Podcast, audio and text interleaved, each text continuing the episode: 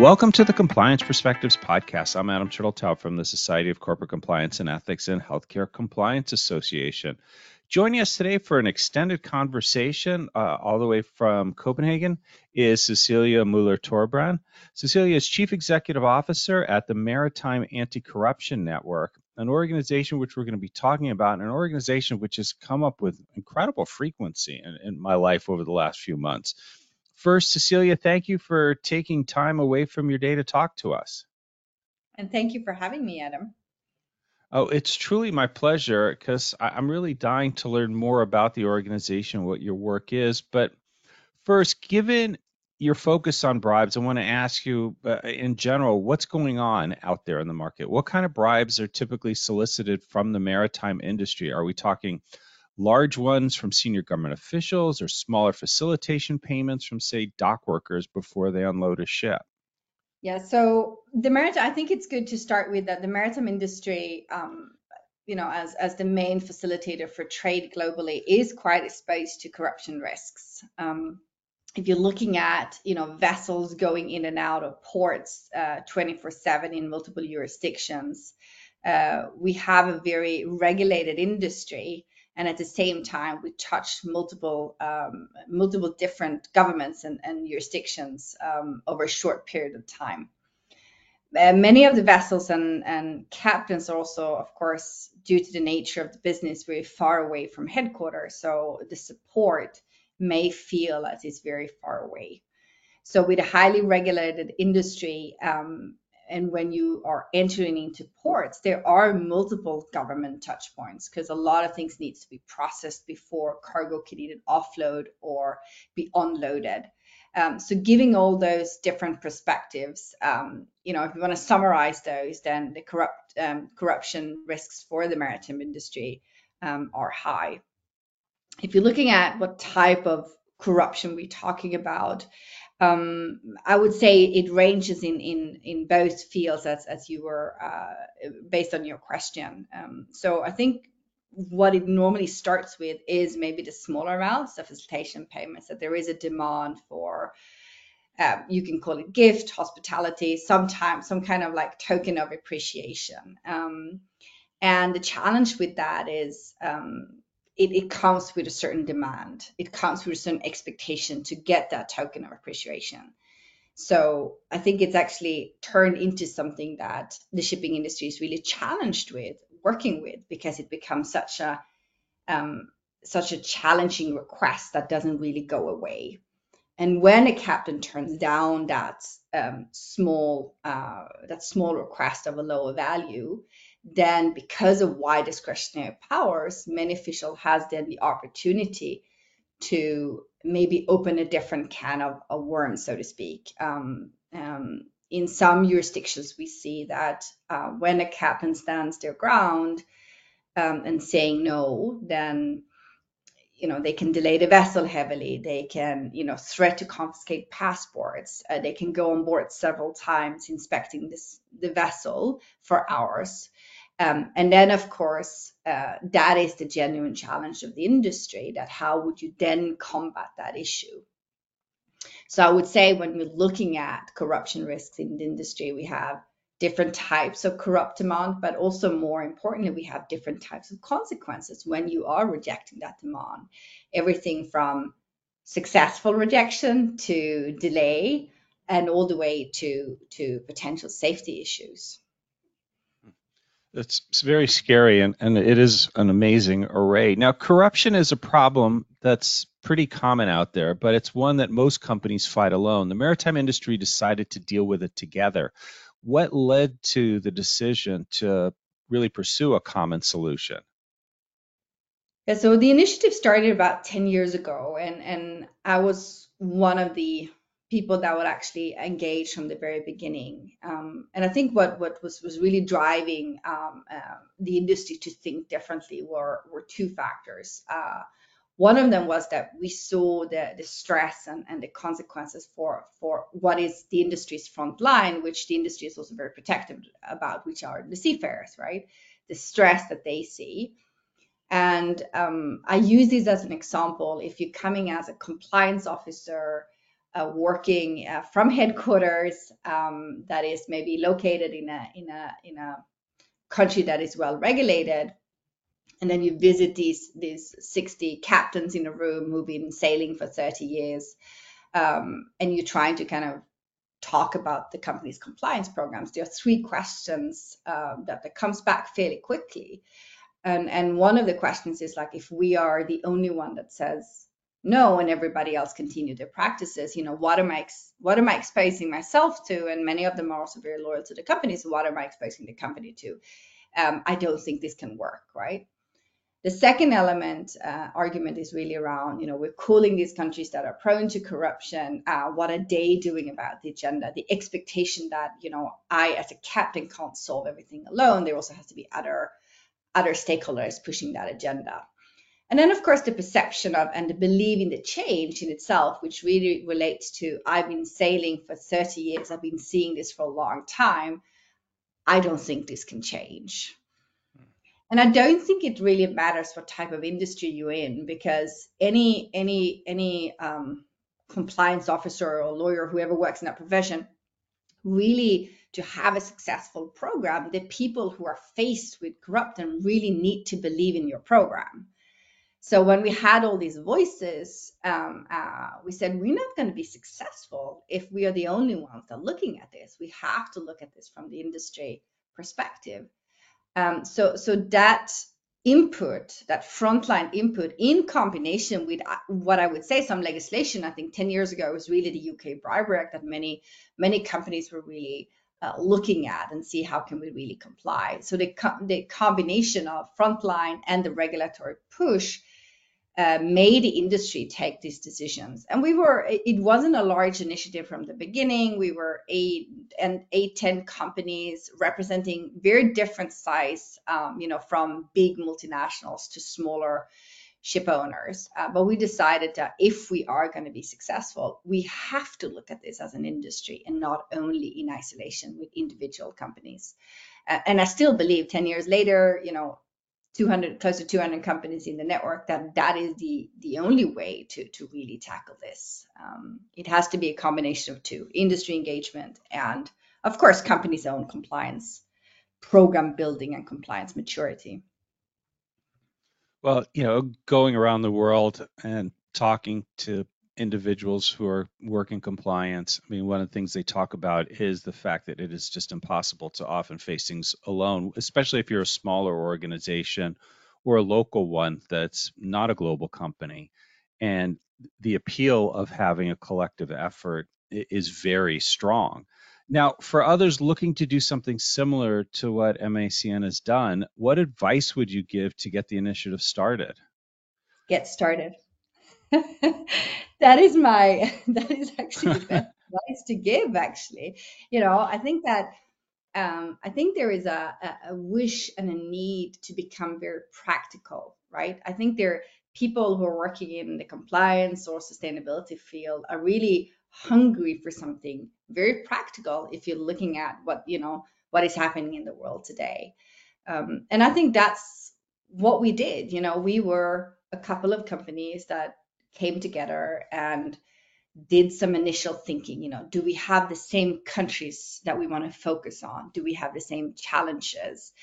Um, do we have the same reflections internally? And once that was established um, uh, we started to kind of motivate others to come to the table. Um, and there were two main objectives three main objectives early on in, in the establishment by MACN. one was that um, when you are looking for solutions, it's very easy to point fingers at someone who's not in the room, right? That could be a local supplier. For mm-hmm. us, um, it was the port agents. Like when we started with only ship owners, um, a lot of people were pointing at the port agents, and, and just for for people who who listen who may not know the industry, then then port agents are the one that kind of like uh, supports the, the captain when the vessel is in a certain port so they would know the local laws. They will also know the local authorities and they will be able to speak the language and make sure that documentation, etc., is well prepared. So they also they act on behalf of you in a certain way, and they also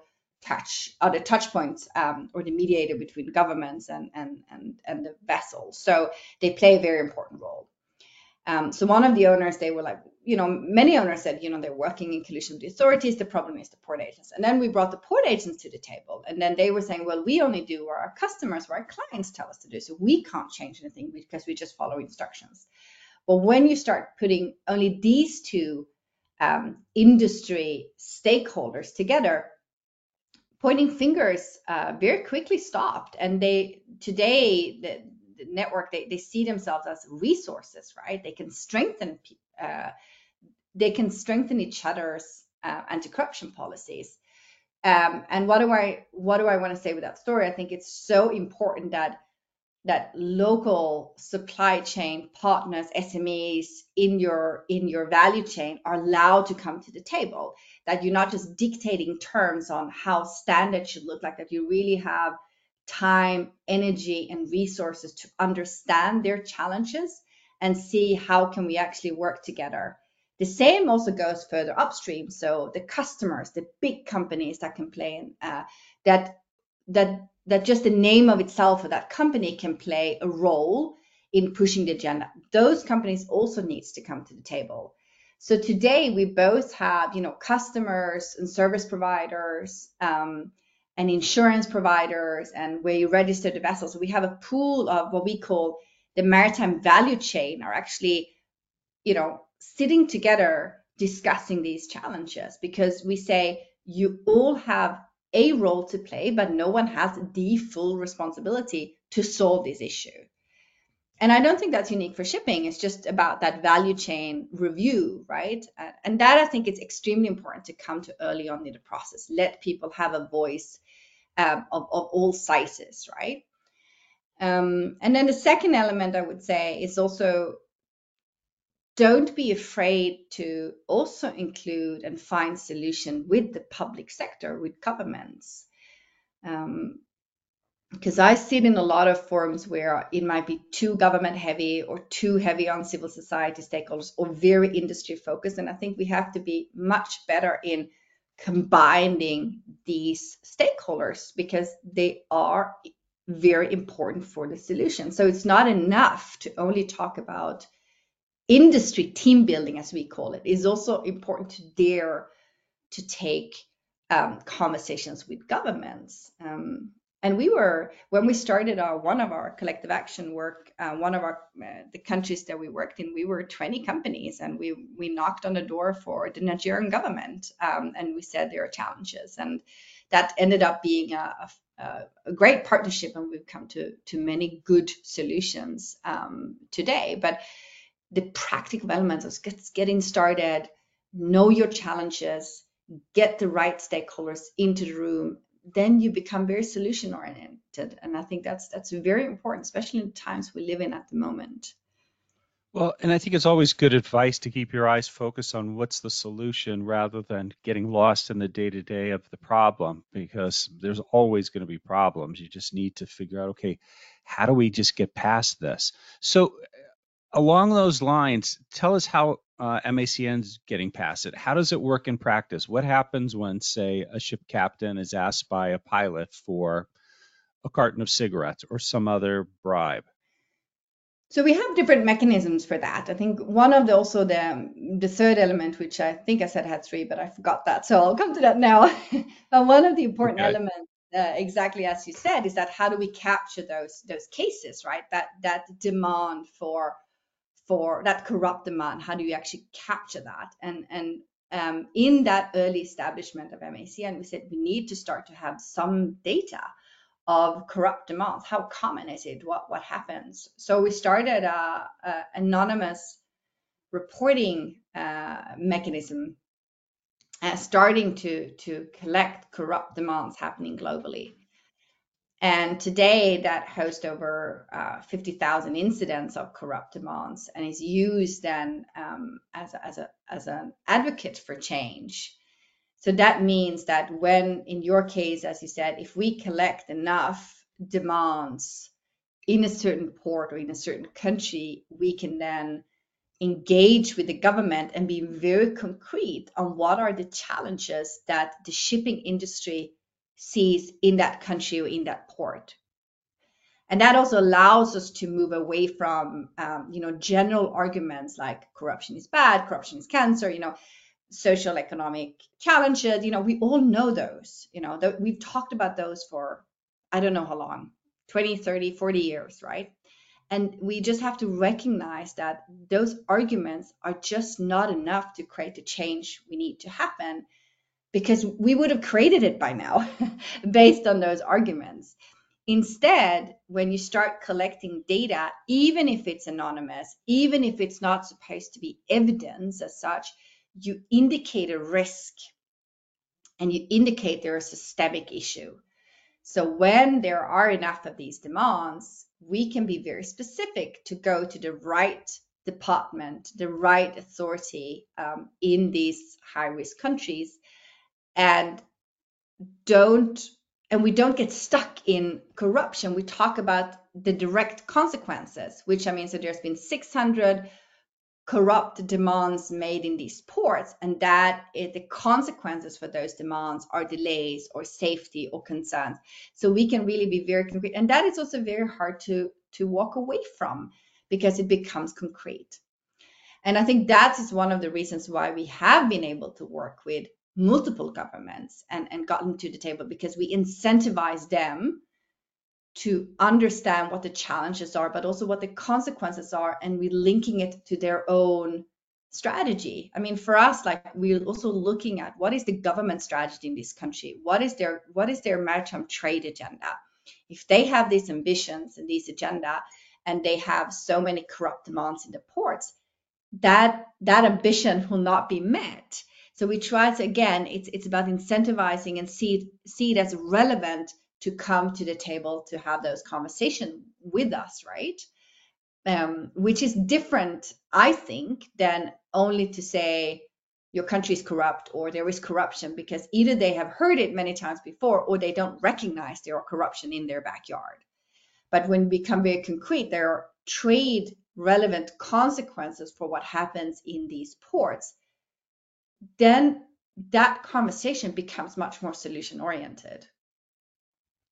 And it's a lot harder to argue with statistics than it is to argue, obviously, with somebody talks about one incident. Um, you know, when it's one incident, it's a question of, well, what did this one do? What did that one do? But when there's 600, it's different.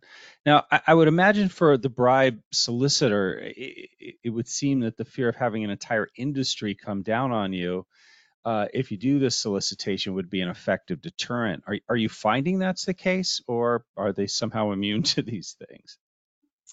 No, I think, I do think it, it has, you know, once we have, you know, I think there's a process for that. So once we have engaged with appropriate senior level government officials, right? Once MACN's, uh, you know, package of solution, conversation, um, is really happening. Um, um, there are also an expectation that solutions will come from their end, right? So if they have still officers in their ports acting badly or you know not acting in accordance to um, procedures we have helped the government to define or um, or, or expectations that have been set, then yes, they do fear that because MACN in certain countries where we have worked actively actually means something. Like the logo means something. The logo means that, yeah, I can't ask this vessel because,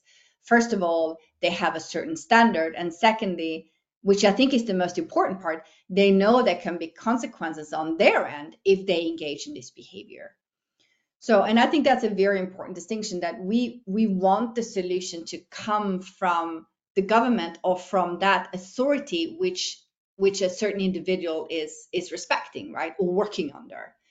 Um, so and that's also i think a part of our methodology which i also think is part of the success that we don't try to dictate terms on what national governments should do. We are indicating that risk and we want to be a part of building the solution with them.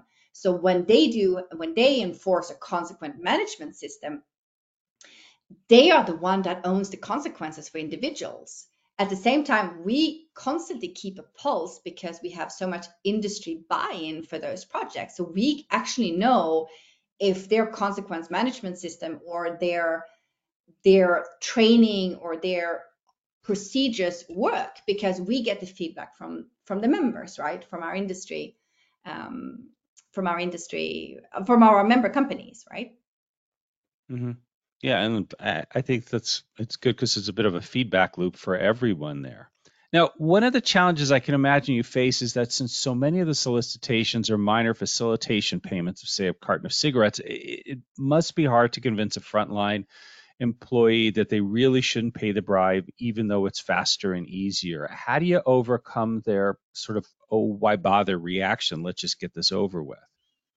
Well, first of all, I mean, that's where, where the company needs to come in. Like if the change doesn't happen internally, then we can't make that change for them, right? So, so first of all, uh, when a company comes to us, we can help them to progress on their compliance journey, but there really needs to be this management buy-in that that we believe it's the right thing to do. There might be regulatory pressure to do to do to do better um, and and to really enforce your anti-corruption program.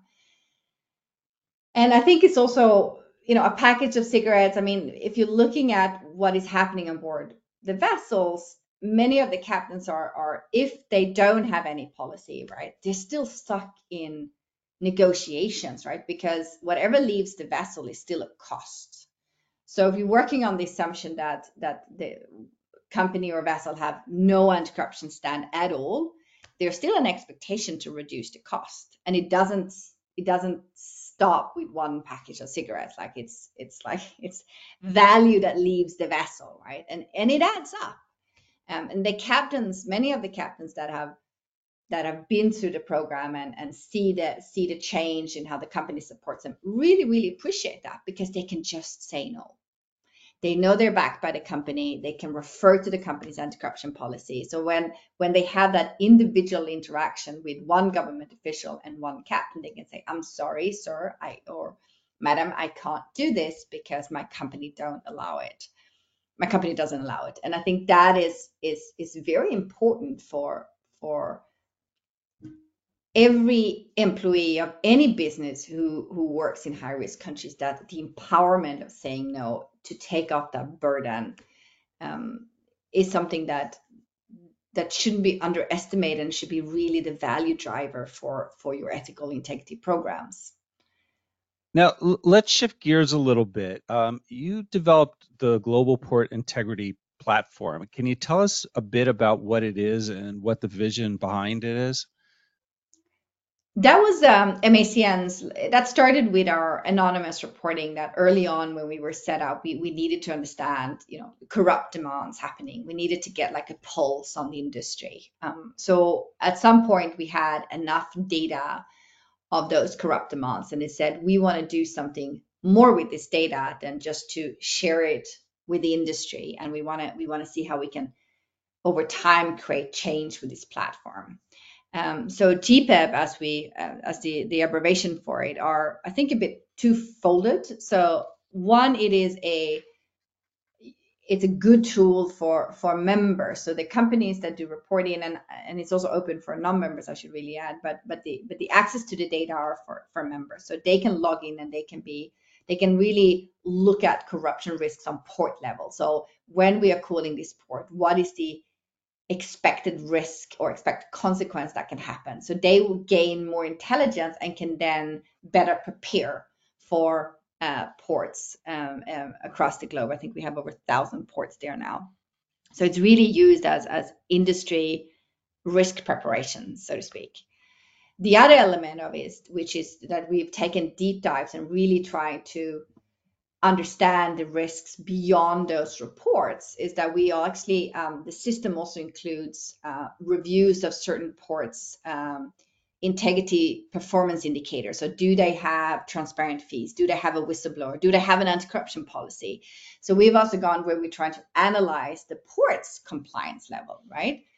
So so the data that's coming in from the industry in combination looking at ports and how mature they are will then help to indicate the risk better for the industry. Um, and also it will help over time also the ports to understand what can they do to improve. If they are a high risk port, how can they be a medium risk port or even a, a low risk port over time? Um, and that that last part of, of the platform, that work has just started, uh, where we really want to see um, using the platform as, as an element to change, to improve um, the integrity performance of ports, um, which will of course take some time. Uh, but but both those purposes combined will, I believe, over time also create it will be super valuable for for the trade agenda more broadly that we see more transparency, more maturity, um, also on port level. Yeah, well, it sounds terrific because I like the fact that it, it addresses things from both perspectives. So, you know, what somebody a part of the maritime industry needs to know to plan as they're heading to a port, and then also for the local governments to be able to see what's going on, not based on anything subjective, but what the data is actually showing them is happening there, um, and be able to understand what's going on and where they're coming up short. Because you know, in truth, there is a certain amount also of competition among ports for business uh, out there in the world. So the big question I think is now how are all your f- efforts working? Are you seeing an impact on the demand side of corruption? We're the countries where we have engagement, where we have what we call collective action countries. Um, that's where we have engagement with government. We have looked at together on some of the root causes for corruption. Um, in some of these countries, we have also established a help desk where companies can call in when there are a potential challenge uh, for corruption, and that can then be solved in real time. And in some of these jurisdictions, we have government cooperation with those help desks. Here, we've definitely seen improvements. Um, we have seen, uh, and we measure improvements by, of course, the, the subjective element, which are very important, like what is the experience for the captains? You know, do they feel that the port calls are getting easier in a high risk jurisdiction? Um, can they stand their ground without the consequences? There's this subjective measurement, the storytelling of that, which I think is very, very important. We also see it in terms of the, the, the cases that the help desks in these countries are really addressing that we see we can actually resolve those cases.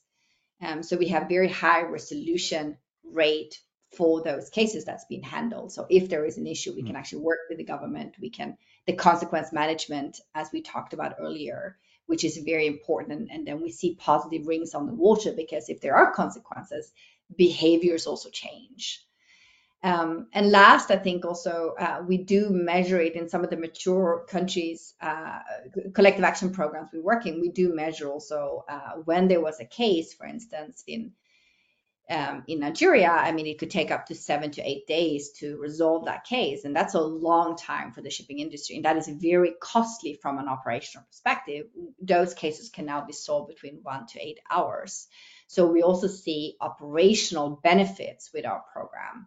Um, and then clear reduction of corrupt demands. We have another program we're running in um, in Argentina where we we measured the demands and, and the experience of the industry, and we saw a 90% reduction of corrupt demands. So wow. I do think that hand holding with the government, seeing that resolutions are uh, we see solution on the table, we see resolution happening of, of concrete cases, and we see an appetite for change within the government that is really for me uh, how to make these projects also sustainable right? Because there's a motivation also from the demand side if you want to say it like that that to drive this change because they do see a benefit. Um, and i also want to add that we don't we don't name and shame governments we don't name and shame ports. So also our platform is not like an open source it's not you it's the the the intent of that is not to use it as an index to to openly rate ports. It's used as, as, a, as a way to engage all the way down to port level to say, if you want to change, then they should be motivated by change. Um, and that is not always necessary the name and shame approach. I don't think, I'm not against it, but I think for us as an organization, it is really about finding incentives, drivers, and motivations for that change. Um, and that is, I think, sometimes better to be done uh, uh, by allowing uh, governments or ports to also shine in their improvement process um, and not necessarily by pointing fingers.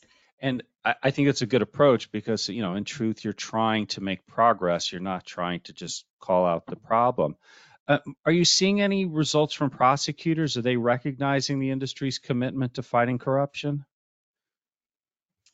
Well, I hope prosecutors will will continue to recognize collective action because that I think we can see more of. Um, concrete actions that are taken as an industry, what MACN is doing can be replicated in, in, in many other industries. And I do I do hope that regulators and prosecutors will really look at companies who operate, who choose to operate in high risk countries, who then end up under the under the loop of the of, of a prosecutor, that they're also looking not only on their individual compliance program, but also what did you do to really mitigate this risk in your industry? Did you reach out to your peers? Did you talk to your customer? Did you sit down and talk to your suppliers to really say, how can we solve this issue together? Um, I really want to see more of that. Um, and I think that that's that's how you create a change that is sustainable. Um, and and I hope that more programs will be designed that collective action is not used as a luxury out of the box innovative way of driving compliance. Instead, I really want to see collective action seen as an integrated part of companies' compliance programs. And I think there's more to do on that agenda. Well, there definitely is because you know you're not the only industry facing these challenges, and many struggle both from a global level as well as the smaller local suppliers who have it particularly difficult because they are there in the country and may not have the resources of a large global enterprise. Well, Cecilia, thank you so much for taking so much time to talk to us today about uh, what the Maritime Anti Corruption Network has been doing. Uh, I want to thank all of you for taking the time to listen. I'm Adam Turteltaub from SCCE and HCCA. I hope we're able to expand your compliance perspective.